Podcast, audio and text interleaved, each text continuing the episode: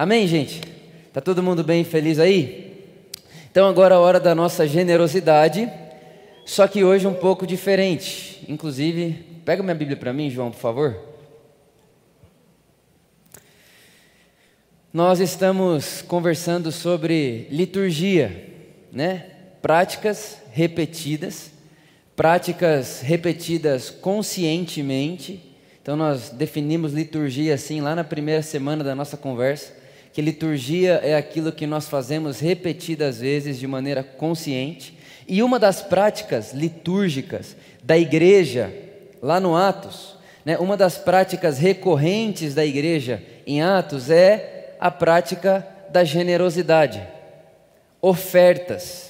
Quando você lê lá, por exemplo, Atos capítulo 2, o texto bíblico vai dizer que eles conviviam, Atos 2, 3, 4, eles viviam uns com os outros e eles tinham tudo em comum. Por quê? Porque eles estavam o tempo inteiro contribuindo financeiramente para que não faltasse nada a ninguém. A própria igreja, a igreja era responsável por manter a igreja funcionando em equilíbrio financeiramente. Muito mais quando a gente pensa na época contemporânea ali, né? Onde o Império Romano está utilizando da força e do poder, e de alguma maneira a força e o poder, quando é utilizado para poucas pessoas, acaba gerando muita pobreza. Então, eles, a própria igreja, era responsável por cuidar de si mesma. A igreja, responsável pela própria igreja. Eles se cuidavam financeiramente.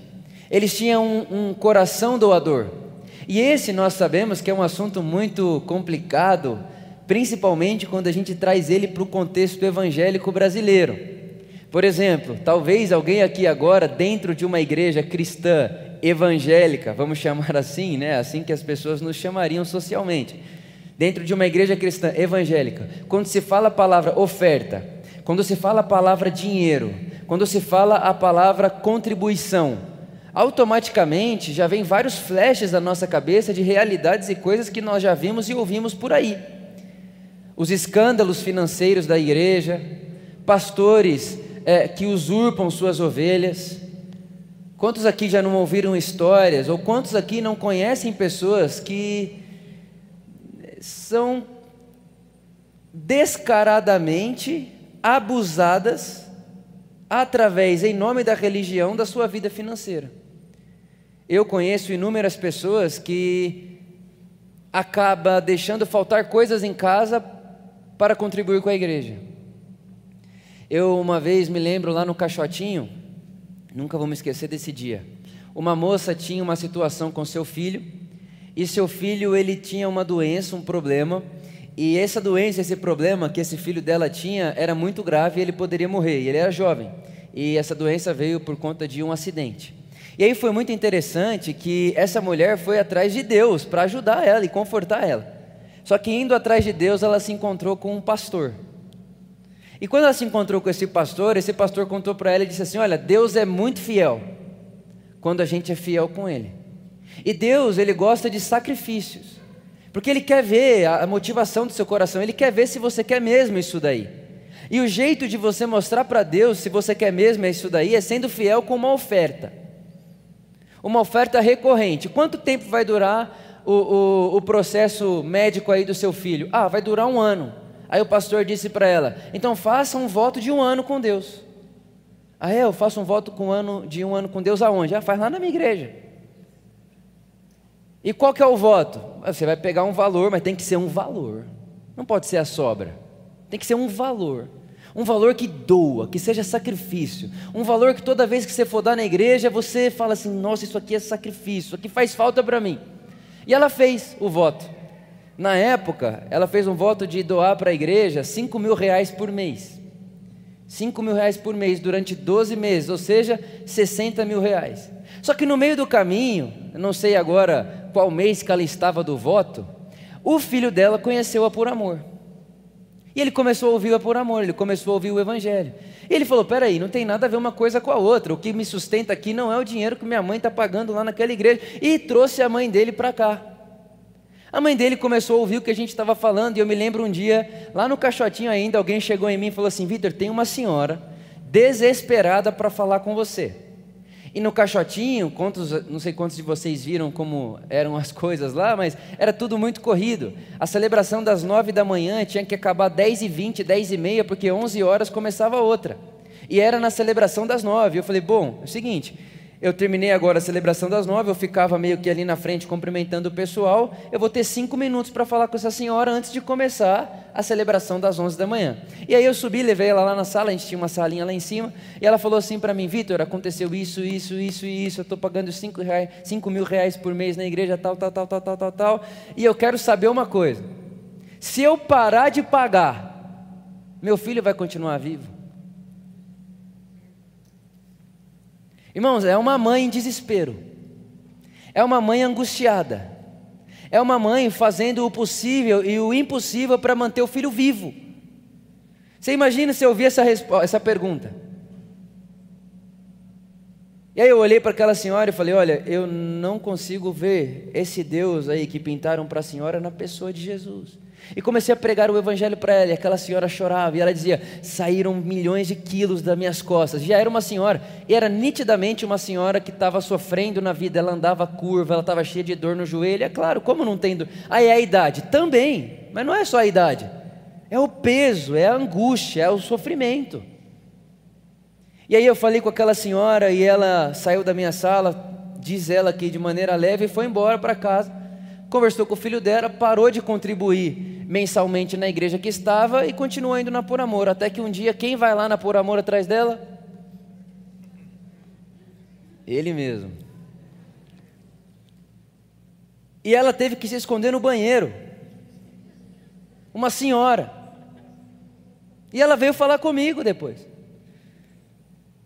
Olha o abuso emocional, olha a violência emocional, em nome de Deus e o dinheiro. Mas espera aí, não dá para eu abençoar você com Deus e dizer para você que Deus recebe em dinheiro, porque Jesus disse que só há dois senhores: Deus e Mamon. Jesus nunca chamou, irmãos, o diabo de, de, Senhor. Jesus nunca chamou o pecado de Senhor. Jesus falou que o, o Senhor, as, além de Deus, é dinheiro. Esse negócio aí vai pedir de você e de mim submissão. E nós não, pode, nós não precisamos ir muito longe para concordar que muitas vezes as igrejas, não só evangélicas, a religião está de joelhos submetidas, em submissão ao poder do dinheiro. Então, esse sempre foi um assunto que nós protegemos muito aqui na Por Amor. Sempre. Se você participa da Por Amor desde a época lá do buffet, esse sempre foi um assunto protegido, blindado.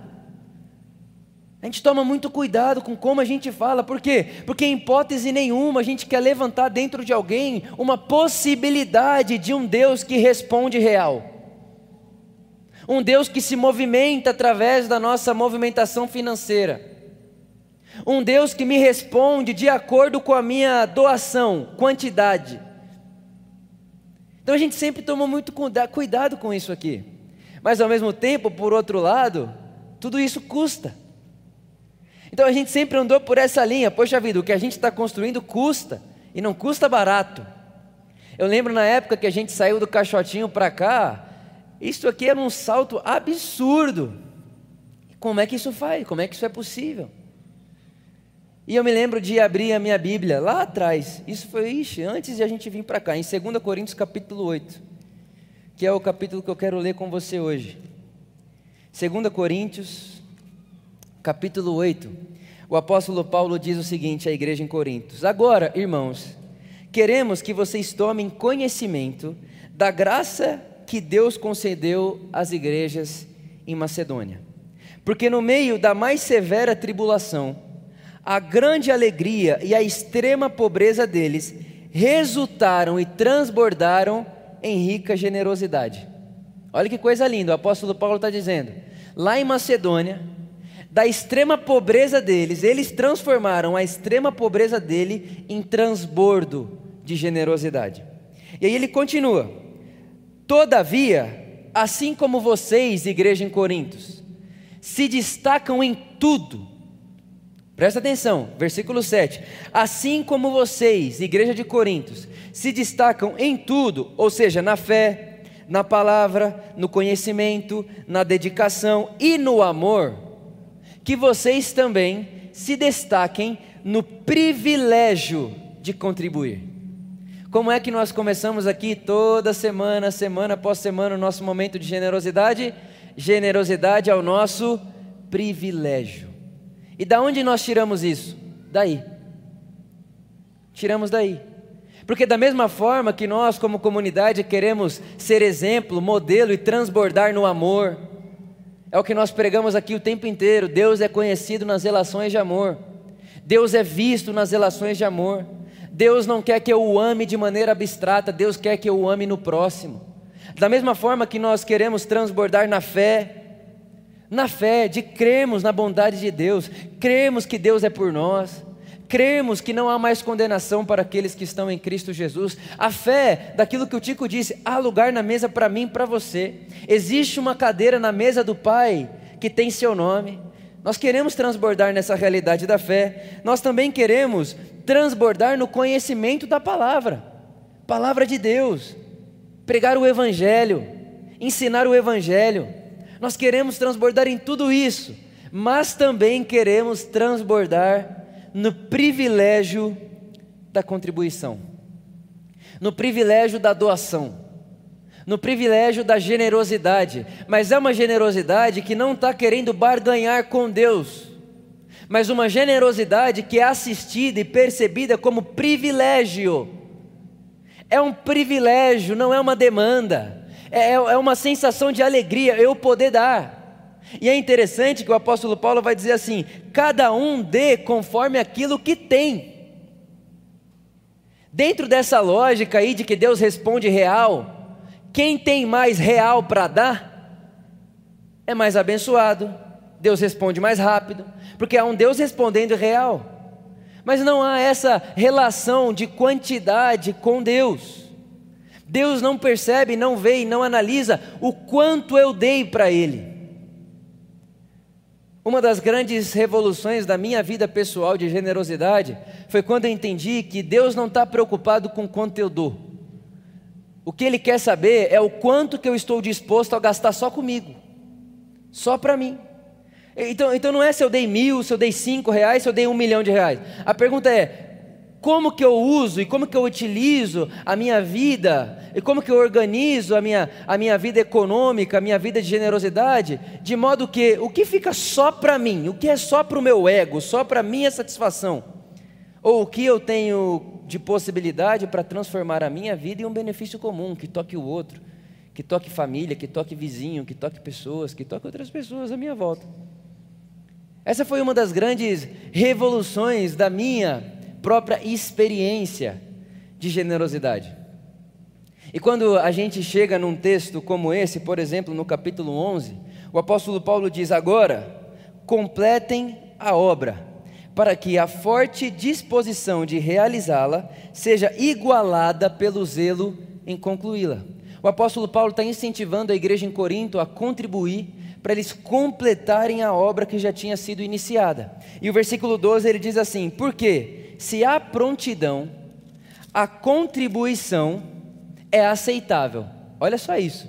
Se há prontidão, ou seja, se há desejo, não é uma obrigatoriedade, não é se há uma manipulação. Irmãos, esses cinco mil reais que essa nossa irmã doou para aquela determinada igreja, por sabe Deus quantos meses, aquilo não pode ser dito que foi feito em nome de Jesus. Talvez a motivação dela fosse, e a motivação dela eu jamais vou questionar, é uma mãe angustiada em sofrimento. Eu pagaria qualquer coisa. Se alguém dissesse para mim uma coisa dessa, eu acreditasse, eu pagaria qualquer coisa.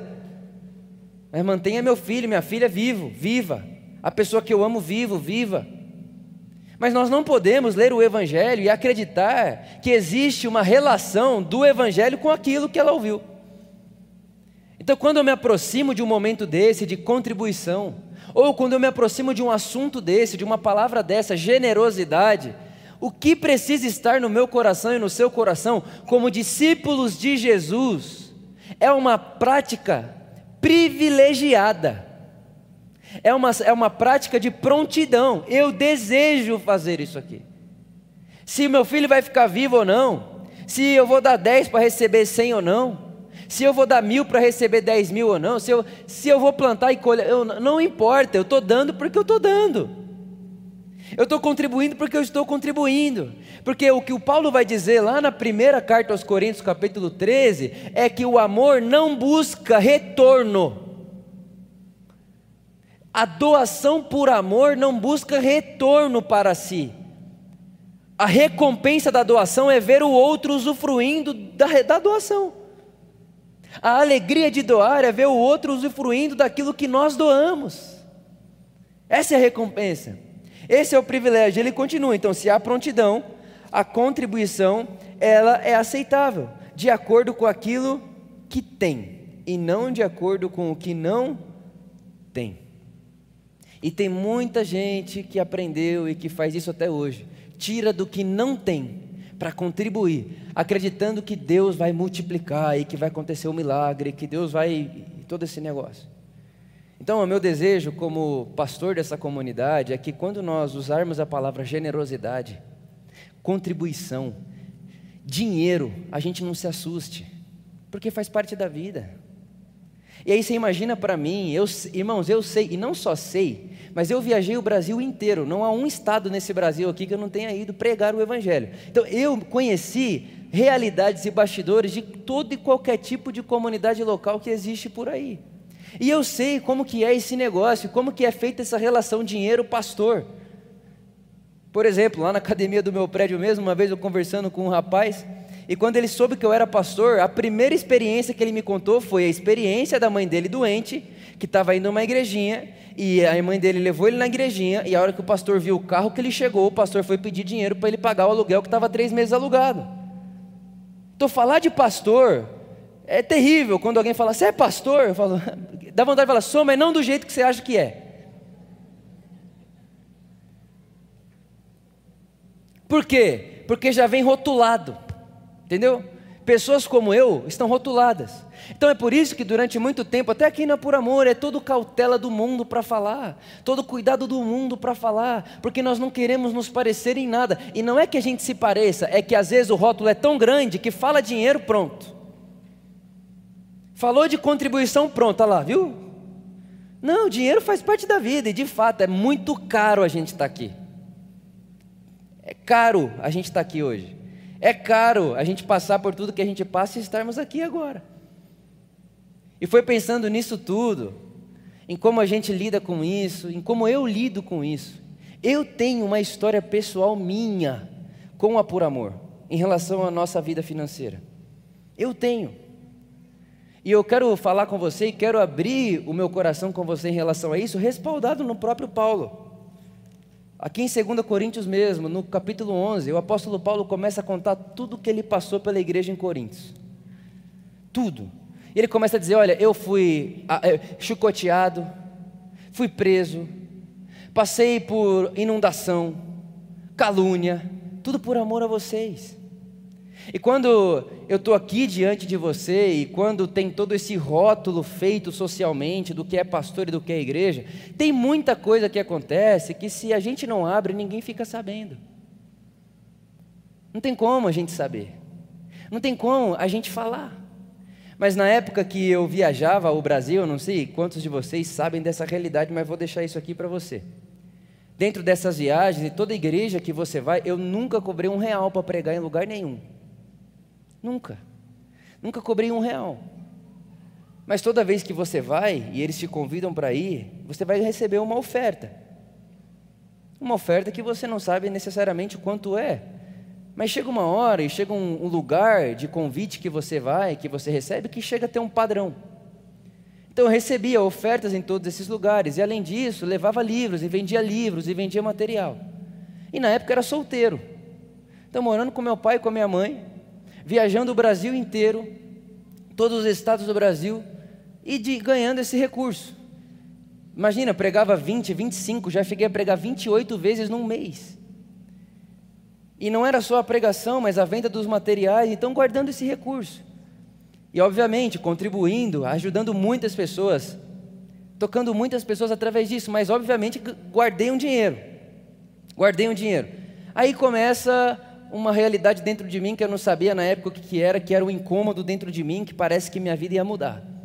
Isso eu estou falando 2017, 2017, 2018. 2017, 2018, algo dentro de mim começa a me incomodar, como se fosse uma espécie de uma crise interior. Eu não sabia o nome daquilo, eu não sabia de onde aquilo vinha, mas toda vez que eu viajava, e era todo dia, eu falava: parece que isso aqui está acabando. Isso aqui não está mais. Antes, quando eu era menino, era o meu sonho da vida: viajar, pregar o Evangelho, viajar, pregar o Evangelho. Agora, eu saio para viajar, para pregar, eu falo: não sei, parece que tem outra coisa que eu preciso fazer. E é quando eu começo a me encontrar lá no, num colégio em São Bernardo do Campo, semanalmente com as mesmas pessoas. Então, toda quarta-feira eu me reunia com os mesmos alunos de um colégio em São Bernardo do Campo. E aquela experiência de me reunir toda semana com os mesmos alunos num colégio em São Bernardo do Campo começou a me trazer sentido. Porque nas viagens que eu fazia era tudo muito superficial. Você viaja, conhece, eu, eu, tudo bem, tudo bem, vamos pregar, prega. Eu falou, vou embora, aeroporto. Então você não tem relação, você não lembra o nome das pessoas, você não tem profundidade com as pessoas, não tem muita coisa disso. E é maravilhoso, mas você não tem algumas coisas, você fica privado de algumas coisas. Então eu começo a me encontrar semanalmente com esses alunos no, num colégio em São Bernardo do Campo e aquilo começa a me dar sentido, aquilo começa a me trazer prazer. O dia que eu mais espero na semana não é mais o dia que eu vou para o aeroporto pegar 15 aviões, é o dia que eu vou para aquele colégio encontrar aquelas mesmas pessoas, adolescentes, que eles vão me contar sobre seus pais, que eles vão me contar sobre seus medos, que eles vão me contar sobre seus traumas. Eu me lembro uma menina que ela nunca usava camiseta, ela só usava blusa comprida. E eu não sabia por quê. Maior calor do mundo e ela de manga comprida. Até o dia que ela falou assim: Olha, eu não usava manga curta porque eu tinha vergonha, ela era toda cortada, que já tinha tentado se matar várias vezes. E aí agora, ela, que não usava blusa curta, agora usa blusa curta e já não quer mais se matar. E mais do que isso, se acerta com seu pai, que tinha problema com ele. Então eu comecei a visualizar algumas coisas, experimentar algumas coisas que eu não conheceria se eu estivesse viajando de lugar em lugar. E aí um dia, o Lê, lá de Taubaté, ele olha para mim e fala: Cara, eu tenho uma palavra de Deus para você, e a palavra de Deus que eu tenho para você é que tem uma igreja dentro de você. E eu nunca na minha vida tinha imaginado que aquela crise, que aquele incômodo era que eu me tornaria pastor de igreja local. Irmãos, nunca. Eu, na, minha, na minha cabeça, no meu caderninho, eu ia viajar o mundo todo, pregar, escrever livro, ter uma editora e uma escola. É uma escola, uma escola na cidade. Escola normal. De bebê até o ensino médio. Esse era meu sonho. Só que aquilo começou a ser gerado dentro de mim. Quando o Lê falou para mim, tem uma igreja dentro de você, eu começo a chorar desesperadamente. É como se ele tivesse acendido dentro de mim uma lanterna e eu tivesse visto o nome daquela crise, e era aquilo mesmo. Era dores de parto. Tinha uma parada sendo gerada dentro de mim. E essa parada, essa, esse bebê que estava sendo gerado dentro de mim é o que a gente deu o nome hoje de por amor. E aí a por amor começa. A gente começa a se organizar, e parece que não, mas só tem quatro anos. Vai fazer cinco anos em outubro desse ano, é muito novo, faz pouquíssimo tempo. E desses quatro anos e meio que de vida que nós temos, dois anos são de pandemia. Então você imagina isso, a gente começa a comunidade, a gente começa a se encontrar numa casa, aí não cabe, vai para outra casa com jardim, não cabe, aí vai para uma igreja emprestada. Terça, eram as terças-feiras os nossos encontros. Numa igreja batista, num bairro, aqui em São Caetano, cabia, sei lá, deve ter umas 60 cadeiras na igreja, de repente tinha 200 pessoas, era uma coisa linda. Era maravilhoso, o movimento de Deus. E é, na época nós não tínhamos custo nenhum, então o que a gente fazia? Levanta a oferta, a generosidade, e deixa a generosidade para a igreja. O pastor ficava encantado. Deixa aí. O gasofilácio é com cadeado, então o pessoal botava lá o recurso, não, pode deixar aí. Junta com o do domingo e pronto. Porque não tinha custo, era gente. E aí fomos para o buffet. Do buffet ficamos lá dois, três meses, encontramos o caixotinho. Aí o, o salto do buffet para o caixotinho já era gigantesco, não sei quantos de vocês conheceram, mas mexe com, com acústica, e mexe com pintura, e mexe com estrutura. E entramos no caixotinho, e a gente pensava o quê? Vamos ficar no caixotinho pelo menos, pelo menos dois, três anos. Isso é fevereiro, lembro até hoje. O dia que a gente inaugurou a celebração no caixotinho era época de carnaval. E não tem época no mundo que se viaja mais, quem prega fora, do que carnaval. Eu cheguei no aeroporto tipo três da tarde para pregar seis da tarde no caixotinho e já saí de noite para viajar de novo. o dia que a gente inaugurou o caixotinho. A gente falou, vamos ficar aqui dois anos, pelo menos.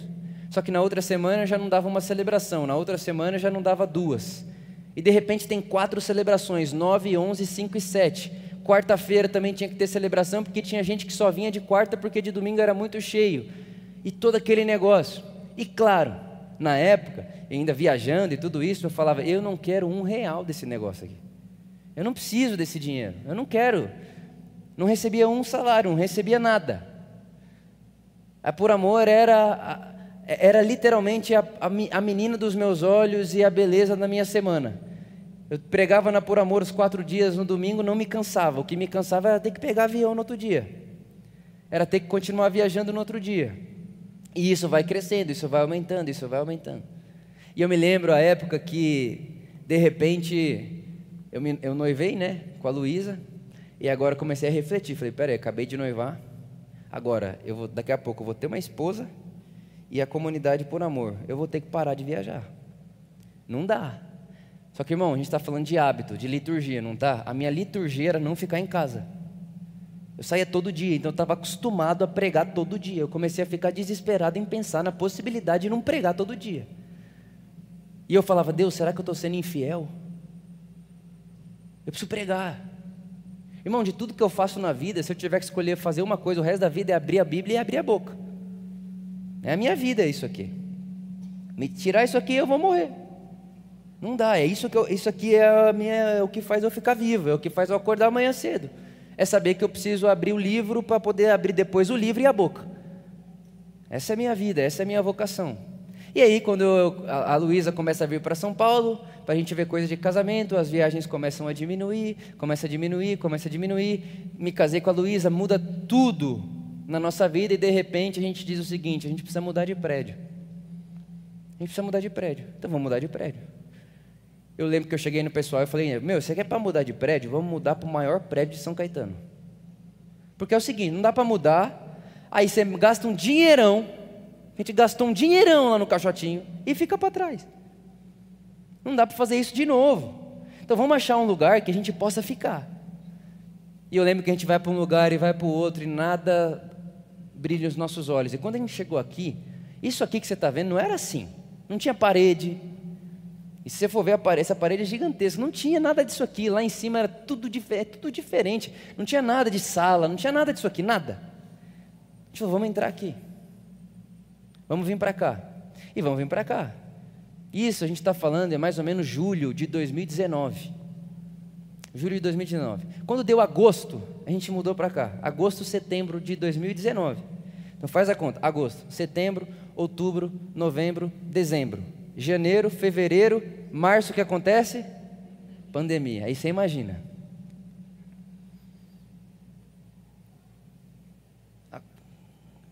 Pandemia. Acabamos de mudar. Seis meses. O que, que, você, que, que você faz em seis meses? O que, que você paga em seis meses? Mudamos para cá. Na época que deu a pandemia, uma das pessoas que nos aconselham aqui financeiramente, a gente tem pessoas que trazem conselhos para nós. Chegou em mim e falou assim: Vitor, manda embora todo mundo. Manda embora todo mundo. Não sei se você sabe disso, mas na época a gente tinha 19 funcionários aqui. E a gente com comunicação, a gente para fazer escola, a gente para limpar, é zelador, a gente para arrumar. É 19 funcionários. Chegou em mim e falou: manda embora todo mundo. E não estou brincando, foi real. Eu falei: jamais. Jamais, não tem como mandar embora. Só que quando o prédio fecha, a entrada da igreja cai em 60%. Então você imagina, acabamos de mudar para um lugar como esse, fazendo reforma num lugar como esse, construindo parede, pagando som, cadeira, sala, tudo, tudo isso aqui. E aí de repente dá uma pandemia, cai 60% da entrada da igreja, e mais, né? Na época da pandemia, você deve lembrar disso, a gente fez uma conta separada que a gente dizia assim: todo o dinheiro que entrar nessa conta é social, é para ajudar a pessoa a comer e viver. E não poucas vezes entrava mais dinheiro nessa conta do que na igreja. Maravilha, isso diz muito sobre nós. Sensacional, maravilhoso. Só que tinha uma coisa: como é que vai fazer para pagar as pessoas? Como que a gente vai ficar aqui? Então, é claro, a gente foi atrás de renegociar, renegociamos principalmente o aluguel. Para nós estarmos aqui, só para isso aqui estar tá aqui, custa 30 mil reais por mês, esse aluguel. Custa 30 mil por mês só o aluguel. Mais nada, só, sem cadeira, sem som, sem nada. A energia, mais de 10 mil reais todo mês. Só para estar tá luz ligado, irmão. Só para você estar tá aí, um pouquinho de ar-condicionado. E aí a gente falou: o que, que a gente vai fazer agora? E só tinha uma opção. Falei: eu não quero que a gente mande as pessoas embora. Eu não quero que nós, a Por Amor, seja mais um CNPJ que mandou um monte de gente embora e que pensou na vida financeira e não pensou nas pessoas. Porque se a gente manda todo mundo embora e renegocia algumas coisas, a gente paga as coisas. Vai então ficar top. Falei, não, não vai dar para fazer isso aí. Aí o que, que eu fiz? Lembra daquele dinheiro que eu falei para vocês, que eu tinha juntado? Todo aquele dinheiro, que agora já não era mais meu dinheiro, agora era meu dinheiro e da Luísa, era nosso dinheiro. A gente pega aquele dinheiro e fala: esse dinheiro a gente vai, vai colocar aqui dentro e as pessoas vão ficar aqui. Não vai sair ninguém. Vai ficar todo mundo, até essa pandemia acabar. E depois a gente vai ter que ver o que faz. Vai ficar um buraco, mas depois a gente vê o que faz. E isso daí começa a acontecer. A gente começa a sambar e dessambar, e samba para um lado e samba para o outro, mas mantendo as pessoas mantendo as pessoas, e renegocia aluguel, e renegocia som, e devolve LED. Não sei quantos vocês perceberam, acho que todo mundo. Ficou só a cruz, ficou só um LED de cruz para lembrar. é o que estava pago. Não, na verdade, essa cruz aí é um LED ainda bem mais barato. Se você for ver a luz, é bem separado um do outro. Mas enfim, devolve o LED, vamos renegociar tudo que a gente pode. E são coisas que ninguém imagina. Porque você pensa, o prédio fica fechado mais um ano e meio, dois. Como é que a gente voltou para cá, irmão? Já parou para pensar nisso? Como é que a gente conseguiu não fechar esse prédio? Como é que é possível a gente estar tá aqui agora? É absurdo. Tem quatro anos e meio esse negócio, com dois anos de pandemia, sem controle de dízimo e oferta. E no meio de uma pandemia a gente abre uma conta plus para falar: põe dinheiro aqui para a gente cuidar de gente, depois a gente vê o que faz com o prédio. E não sei quantos de vocês têm filhos, mas eu imagino que deve ser mais ou menos essa cena. Eu, eu, eu fazia de tudo para proteger todo mundo. Está aqui Tico, está aqui Luísa, está aqui Felipe, está aqui Tiago, Gi. Um monte de gente aqui sabe, viu eu fazendo isso. Protegeu. Kagawa é a pessoa que estava do lado e sabia. Eu falava, cara, calma, não vamos sair falando isso. Vamos proteger as pessoas, as pessoas já estão sofrendo, já está todo mundo com medo. Como que a gente vai começar a falar disso? Calma, vamos devagar, vamos guardar a alma das pessoas, vamos cuidar das pessoas primeiro e vamos dando o nosso jeito. E a gente foi dando o nosso jeito. Chegou uma hora que a gente teve que chamar todo mundo aqui na Por Amor e falar: olha, é o seguinte, vamos baixar 30% do salário de todo mundo, é o único jeito de ficar todo mundo. E foi impressionante. Todo mundo falou assim: se precisar baixar mais o meu, pode baixar para manter todo mundo. Quanto que a gente precisa baixar o de todo mundo para todo mundo ficar até o final? E foi o que a gente fez. Se nós nos organizamos como uma comunidade internamente que dizia uns aos outros o seguinte: não vai faltar para ninguém aqui. A gente pode viver no limite, mas não vai faltar para ninguém. Vai gastar um dinheiro que não tinha, mas vai, vai, vamos ficar todo mundo aqui agora. A gente vai ficar junto. A gente não vai fazer parte dessa, de mais um lugar que mandou um monte de gente embora e ajudar na, no, no, na, na medida lá de desempregados na pandemia que agora não tem como sustentar sua própria casa. A gente não quis fazer isso daí. E para não fazer isso daí, isso custou muito para nós. E uma das coisas que nós não fizemos aqui em momento nenhum, que a gente precisa começar a fazer, é deixar as coisas mais claras. Porque muitas pessoas que sabem por coisa ou outra falam, mas por que, que a gente não sabia? E eu digo a vocês, não sabia porque dentro de mim eu tinha esse sentimento de, ah, por amor ainda é criança, a gente precisa proteger a mensagem da generosidade. Ninguém que vai na por amor pode acreditar em algum momento que ela precisa dar dinheiro, que ela precisa contribuir, que ela tem que fazer. Não. A gente quer instalar dentro da essência da comunidade uma essência generosa. Um lugar de privilégio. Para mim é um privilégio dar, é um privilégio fazer isso aqui acontecer. Mas por muito tempo, como eu disse, a por amor começa lá atrás comigo, eu começo a por amor. Então eu me sentia único responsável. Então se deu BO, tenho que resolver. Pega tudo, põe tudo. No meio da pandemia, a Luísa está aqui, nós ganhamos um carro. Eu falei: esse carro a gente não pode ter de jeito nenhum. Ganhamos o carro, mas não dá para ter esse carro. E não dá. A gente precisa cuidar das pessoas. A gente precisa cuidar de gente. E é muito interessante que enquanto você está fazendo isso, tem gente falando: o Vitor enriquece nas custas da Por Amor. Normal, porque é o que estão acostumados. Mas você que se sente parte disso aqui, você precisa saber. Não há desejo nenhum, de forma nenhuma, para lugar nenhum, de enriquecer. Nós somos pregadores do Evangelho de Jesus. E quando você abre a mensagem de Jesus, está Jesus dizendo: dar é melhor do que receber. Quando você abre a mensagem de Jesus, está melhor é o que serve do que é o que é servido. Quando você abre a mensagem de Jesus, é um Deus que, sendo Deus, não usurpou o ser igual a Deus, algo ao qual devia se apegar, mas toma forma humana. É um Deus, como diz aqui o apóstolo Paulo, no capítulo 9, olha o que ele diz. Versículo 9, capítulo 9, perdão. Uh, cada um dê conforme aquilo que determinou em seu coração não com pesar ou por obrigação, mas porque Deus ama quem dá com alegria. Deus ama quem dá com alegria, porque Deus ama ver Ele mesmo em nós, porque Deus é um Deus que dá com alegria. Então, quando você abre esse texto e fala do Evangelho, você pode ser transparente, você pode falar abertamente. E esse é o lugar que eu acredito que nossa comunidade está chegando, de a gente poder começar a falar coisas abertamente, manter uma transparência em todas as áreas possíveis. E eu vou dizer a vocês: nós começamos uma obra, e essa obra por muito tempo, né, é, é, como se, eu, eu, vejo assim, é como se por muito tempo eu me sentisse o responsável por ela. É um bebê, nasceu a por amor, é uma criancinha. Alguém tem que cuidar, alguém tem que pegar no colo, tem que proteger. Você não conta tudo o que está acontecendo para o seu filho, você protege ele de certas coisas. Você fala para ele: ó, esse mês aqui, para a gente ter leite, a gente vai ter que deixar de ter. Você não fala isso para ele, você não precisa contar para ele, até que ele cresça. Mas quando ele cresce, tem que falar, amigão, é o seguinte, vem cá, amigão, ó, não é desse jeito. Sabe por que você tomou duas vezes o leite? Porque eu fiquei sem tomar água um dia.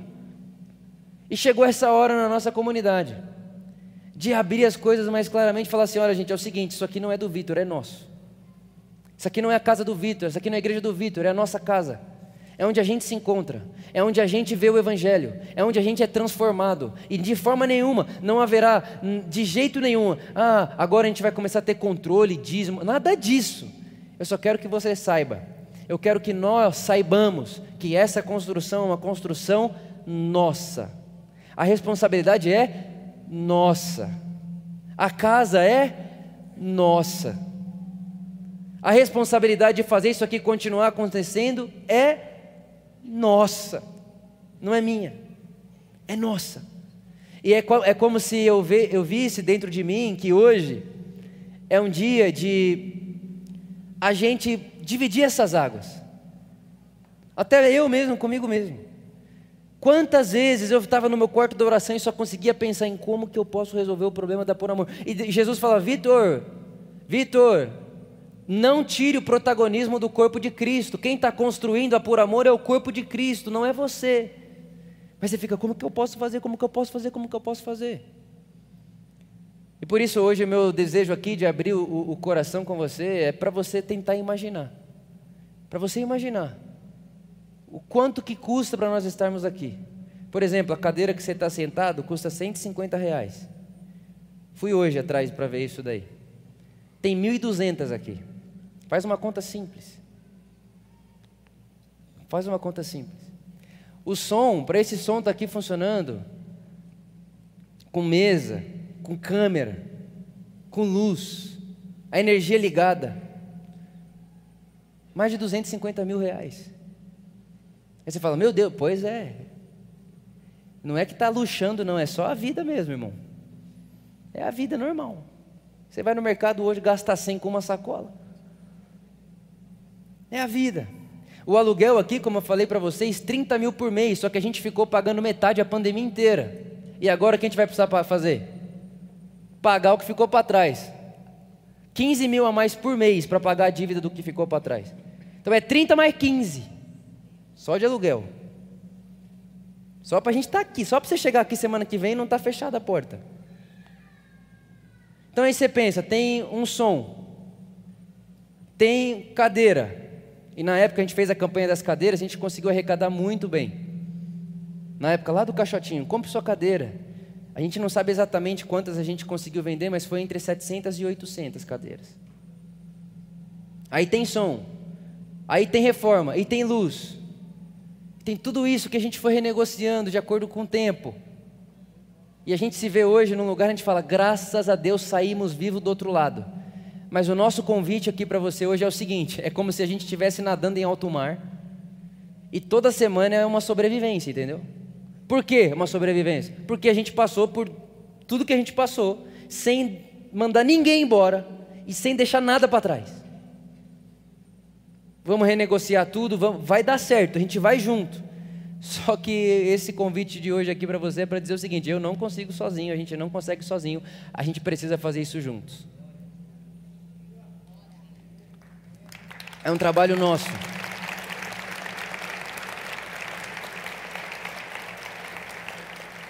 E só Jesus sabe o que é para mim tá, ter que fazer um negócio desse que eu estou fazendo aqui. É para mim assim, o Gabriel saiu lá de Brasília, veio até aqui para falar para mim, ou você faz, ou eu vou subir naquele palco, pegar o microfone da sua mão e fazer. Você é um amigo meu, pastor de Brasília. Porque isso aqui é nosso. Irmãos, os testemunhos que acontecem aqui dentro, as transformações que acontecem aqui dentro e através disso aqui. Quantas pessoas não estão nos assistindo agora? Quantas pessoas não irão nos assistir essa semana e serão transformadas? Não é que vai, ah, uma coisa legal que acontece. Não, é muda a vida da pessoa para sempre. É o Evangelho, é a pregação do Evangelho.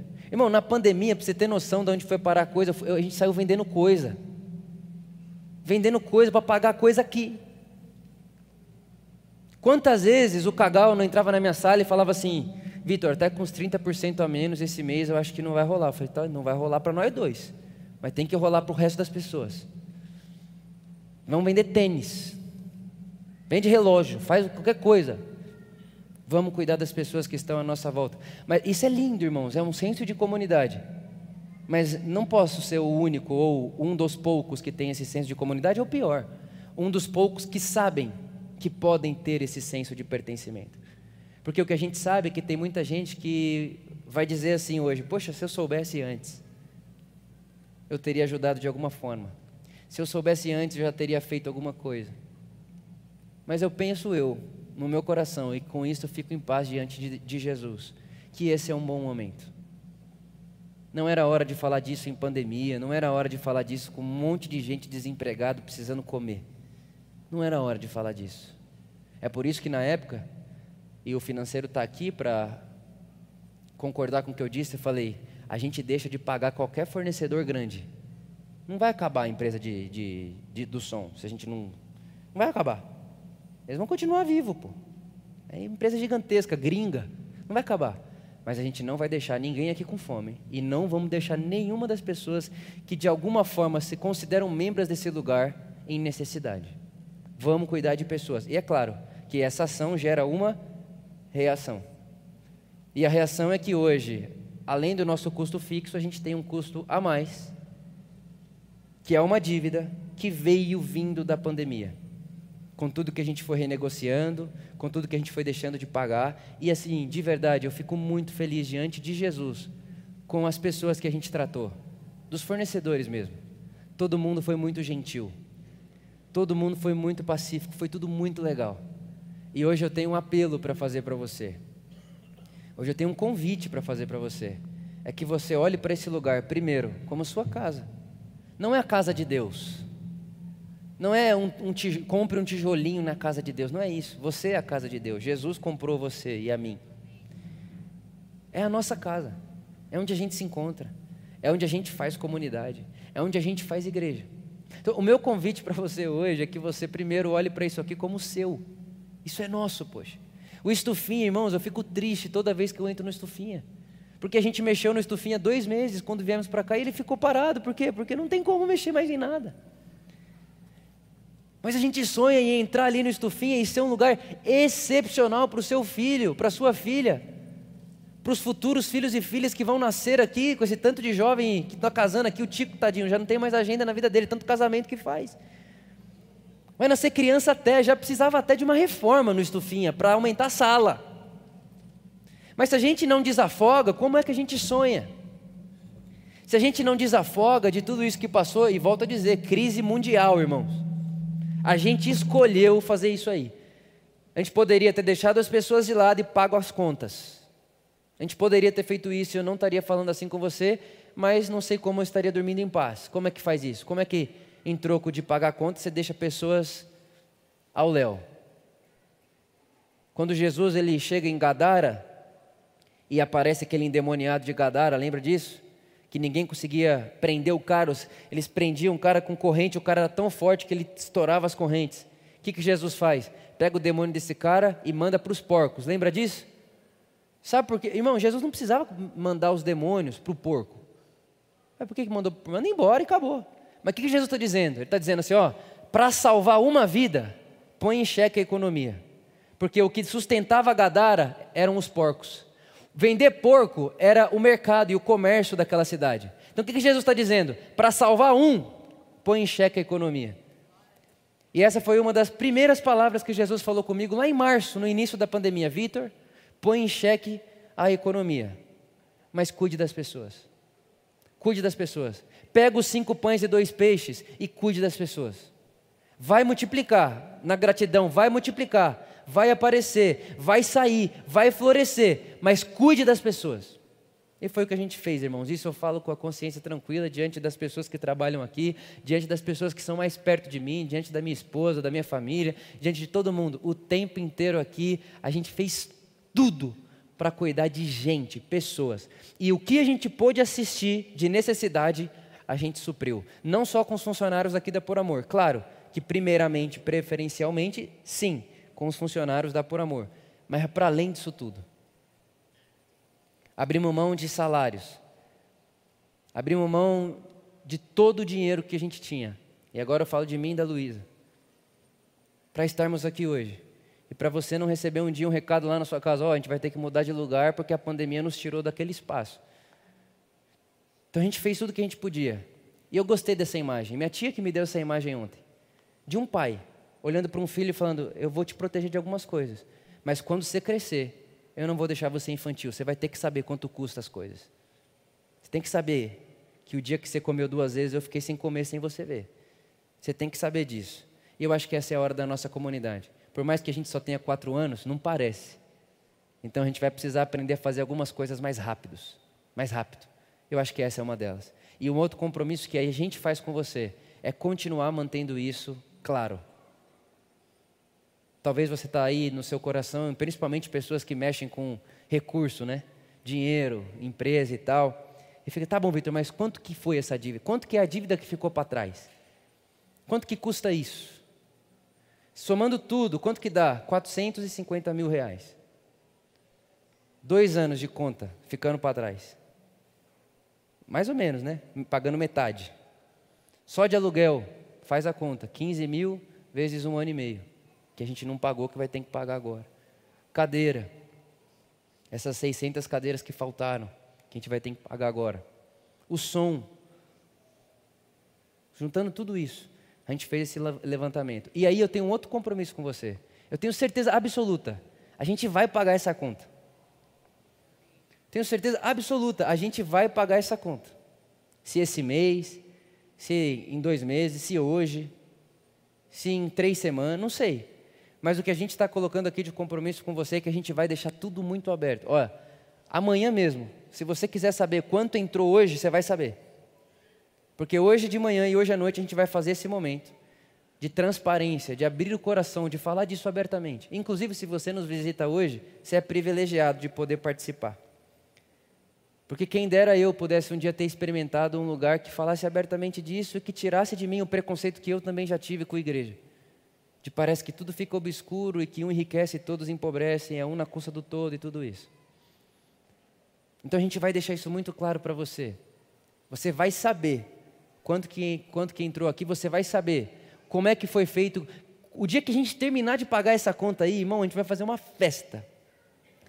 Irmão, é uma festa assim, ó, que vai pendurar a gente no teto assim.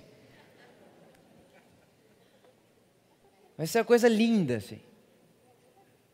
E aí, naquele dia, a gente vai conversar e quando a gente estiver conversando, ao invés de senso de responsabilidade, que é o que eu estou querendo dar para vocês e para mim hoje, é que naquele dia a gente vai estar sorrindo e leve e dizendo: Deus, obrigado, porque nós queremos participar desse privilégio de contribuir. Olha só isso. Pois dou testemunho de que eles deram tudo quanto podiam e até o que não podiam, por iniciativa própria. Eles, olha isso, versículo 4: eles nos suplicaram insistentemente o privilégio de participar da contribuição. Paulo está dizendo, aquele povo ficava insistindo para contribuir. Esse sempre foi a essência, o coração da Por Amor. Irmãos, eu tenho convicção disso, eu falo disso para todos os meus amigos pastores. A Por Amor é uma igreja muito generosa. Mas muito, não tem um projeto humano que a gente põe aqui que a gente não pague. Não tem. Não tem uma coisa que a gente traga de ideia aqui que vai abençoar pessoas que as pessoas não fechem junto. A gente tem isso daí. Por isso eu sei que esse versículo cabe a mim e a você também. Nós estamos aqui como uma comunidade que sabe o privilégio que é contribuirmos com a obra de Deus, que não é prédio, mas gente. Não é comprar cadeira, é ter gente sentada nas cadeiras. Não é pagar aluguel de prédio, é ter encontros dentro do prédio que nos transformam. Então, meu convite para vocês é esse hoje: que você ganhe no seu coração um senso de responsabilidade, de pertencimento a essa casa, e que você saiba, saiba que para nós estarmos aqui juntos como comunidade, a gente precisa saber que a responsabilidade é nossa. E uma coisa que eu acredito, isso é minha fé, e talvez você possa pensar diferente de mim. Eu não acho que é Deus que paga essa conta. Se é Deus que paga a conta, irmão, dos seus filhos, então não era para ter filho de Deus com dívida. Não é Deus que paga a conta, é a gente que paga. Agora, uma coisa eu sei: Deus não faz uma obra sem que tenha dado pessoas capacitadas para organizar a obra. Então, não é Deus que paga essa conta, mas eu tenho certeza que entre nós, as pessoas que estão nas suas casas, as pessoas que estão hoje à noite, as pessoas que participam dessa comunidade. Isso eu tenho certeza absoluta de que todos nós estamos envolvidos nessa grande obra. E nessa manhã, mais uma vez, o Espírito Santo está dizendo assim: o protagonismo da igreja de Cristo é do corpo de Cristo. E é essa voz que eu ouço no meu coração mais uma vez, Vitor. Você não vai fazer isso sozinho. Você não consegue fazer isso sozinho. Para de tentar dar seu jeito. Porque eu tentei, irmão, dar meu jeito. Eu tentei. Nossa, como... as promessas que eu recebia. Os caras, Vitor, eu vou te dar um milhão de reais. Eu falava, dá, dá. Mas, irmão, de, de promessa em promessa, se a gente já tinha assim. Eu queria dar meu jeito, eu queria que a gente nunca precisasse ter essa conversa, mas penso eu que isso aqui também é um dia de Deus. De a gente ter essa conversa, para você saber. E se lembrar, toda vez que você entrar aqui, não tem alguém pagando para você, a gente está fazendo isso acontecer. E com esse senso de contribuição, eu queria que você ficasse de pé no seu lugar.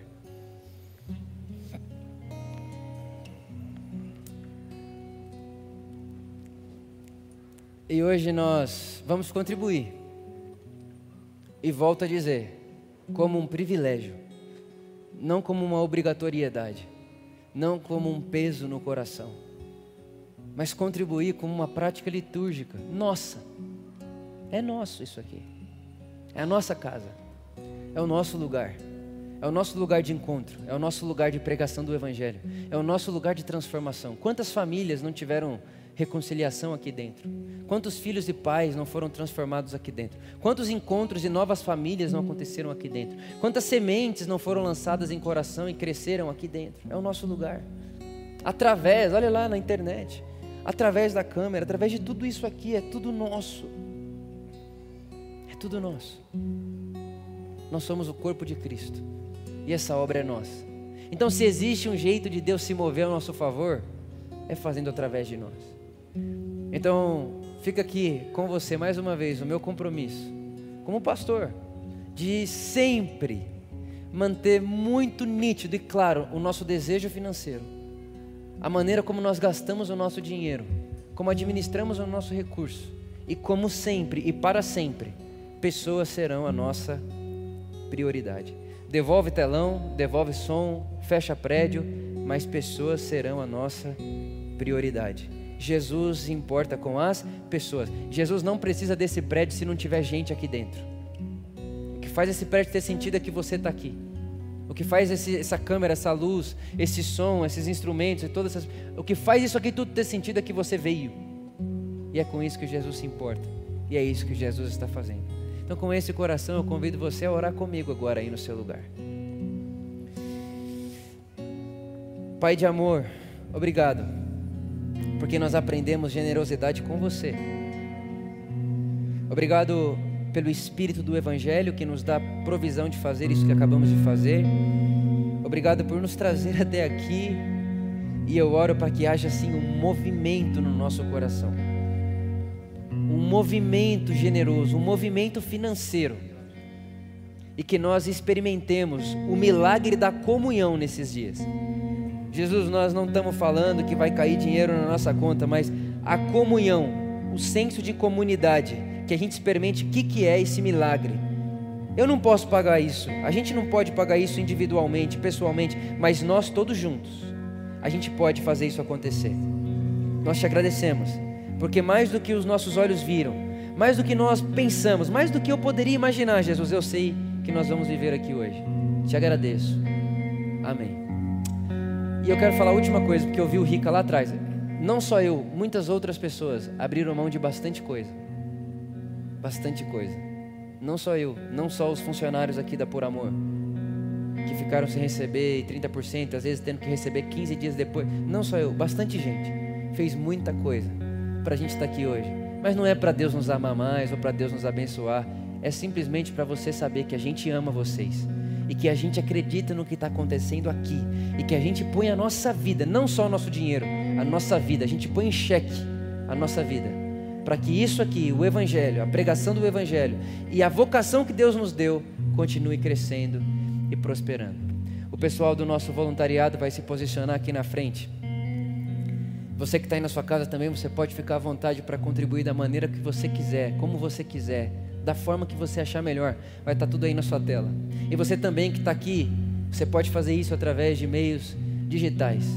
Mas hoje eu queria que, enquanto a gente doa, enquanto a gente celebra, enquanto a gente contribui financeiramente, não, não perca Jesus de vista, o que Ele está fazendo e o que a gente vai fazer juntos. Vamos celebrar Jesus juntos, que os instrumentos toquem e vamos dar a Deus o nosso melhor, com a nossa vida e o nosso coração. Amém.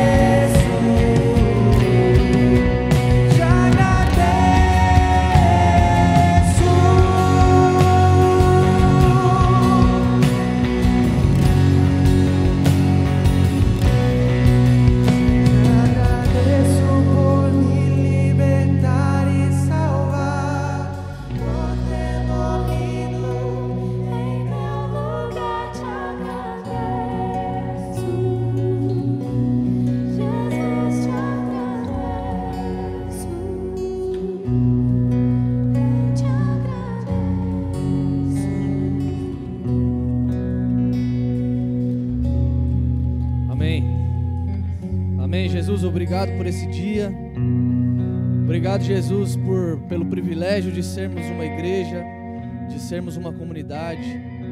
Obrigado pelo privilégio de todos nós fazermos parte do seu corpo, Jesus. Obrigado por cada coração generoso aqui. Obrigado por cada pessoa que faz parte da, da nossa comunidade, que hoje está aqui recebendo esse essa parte nova da nossa vida. Graças a Deus por isso. Eu nasci na por amor, eu não sei viver de outra forma, Jesus. Mas eu sei que muitos dos meus irmãos estão surpresos hoje, positivamente, e ficarão mais surpresos ainda amanhã e depois, porque nós seremos cada vez mais transparentes, Jesus. O nosso dinheiro será usado cada vez mais, Senhor, nas pessoas, para as pessoas, por pessoas. Na nossa comunidade as pessoas não vão passar fome. Na nossa comunidade aqueles que estão desempregados serão amparados na medida que a gente conseguir. A gente vai ajudar, a gente vai continuar fazendo e a gente vai se desdobrar como tem sido feito nesses quatro anos e meio de história. Tenho certeza que ainda é só o começo, Jesus. Ainda é só o começo. A gente sempre falou essa frase e às vezes a gente vai deixando isso ficar um pouco para trás, mas ainda é só o começo daquilo que viveremos com você até a eternidade, como comunidade. Muito obrigado, Jesus. Nós te agradecemos e prometemos, prometemos, como pessoas que estão aqui trabalhando, como pessoas que estão mantendo esse prédio, que nós faremos um uso honesto, íntegro, bondoso desse dinheiro e faremos, olharemos para o dinheiro e faremos sempre a pergunta: o que Jesus faria com isso? E é isso que nós faremos também. Se é isso que Jesus faria, é isso que nós faremos também. Nós nos comprometemos com isso, Jesus, com o Senhor e com a nossa comunidade. Em nome de Jesus, muito obrigado. Amém. Amém. Se você puder, aplauda Jesus aí, meu irmão.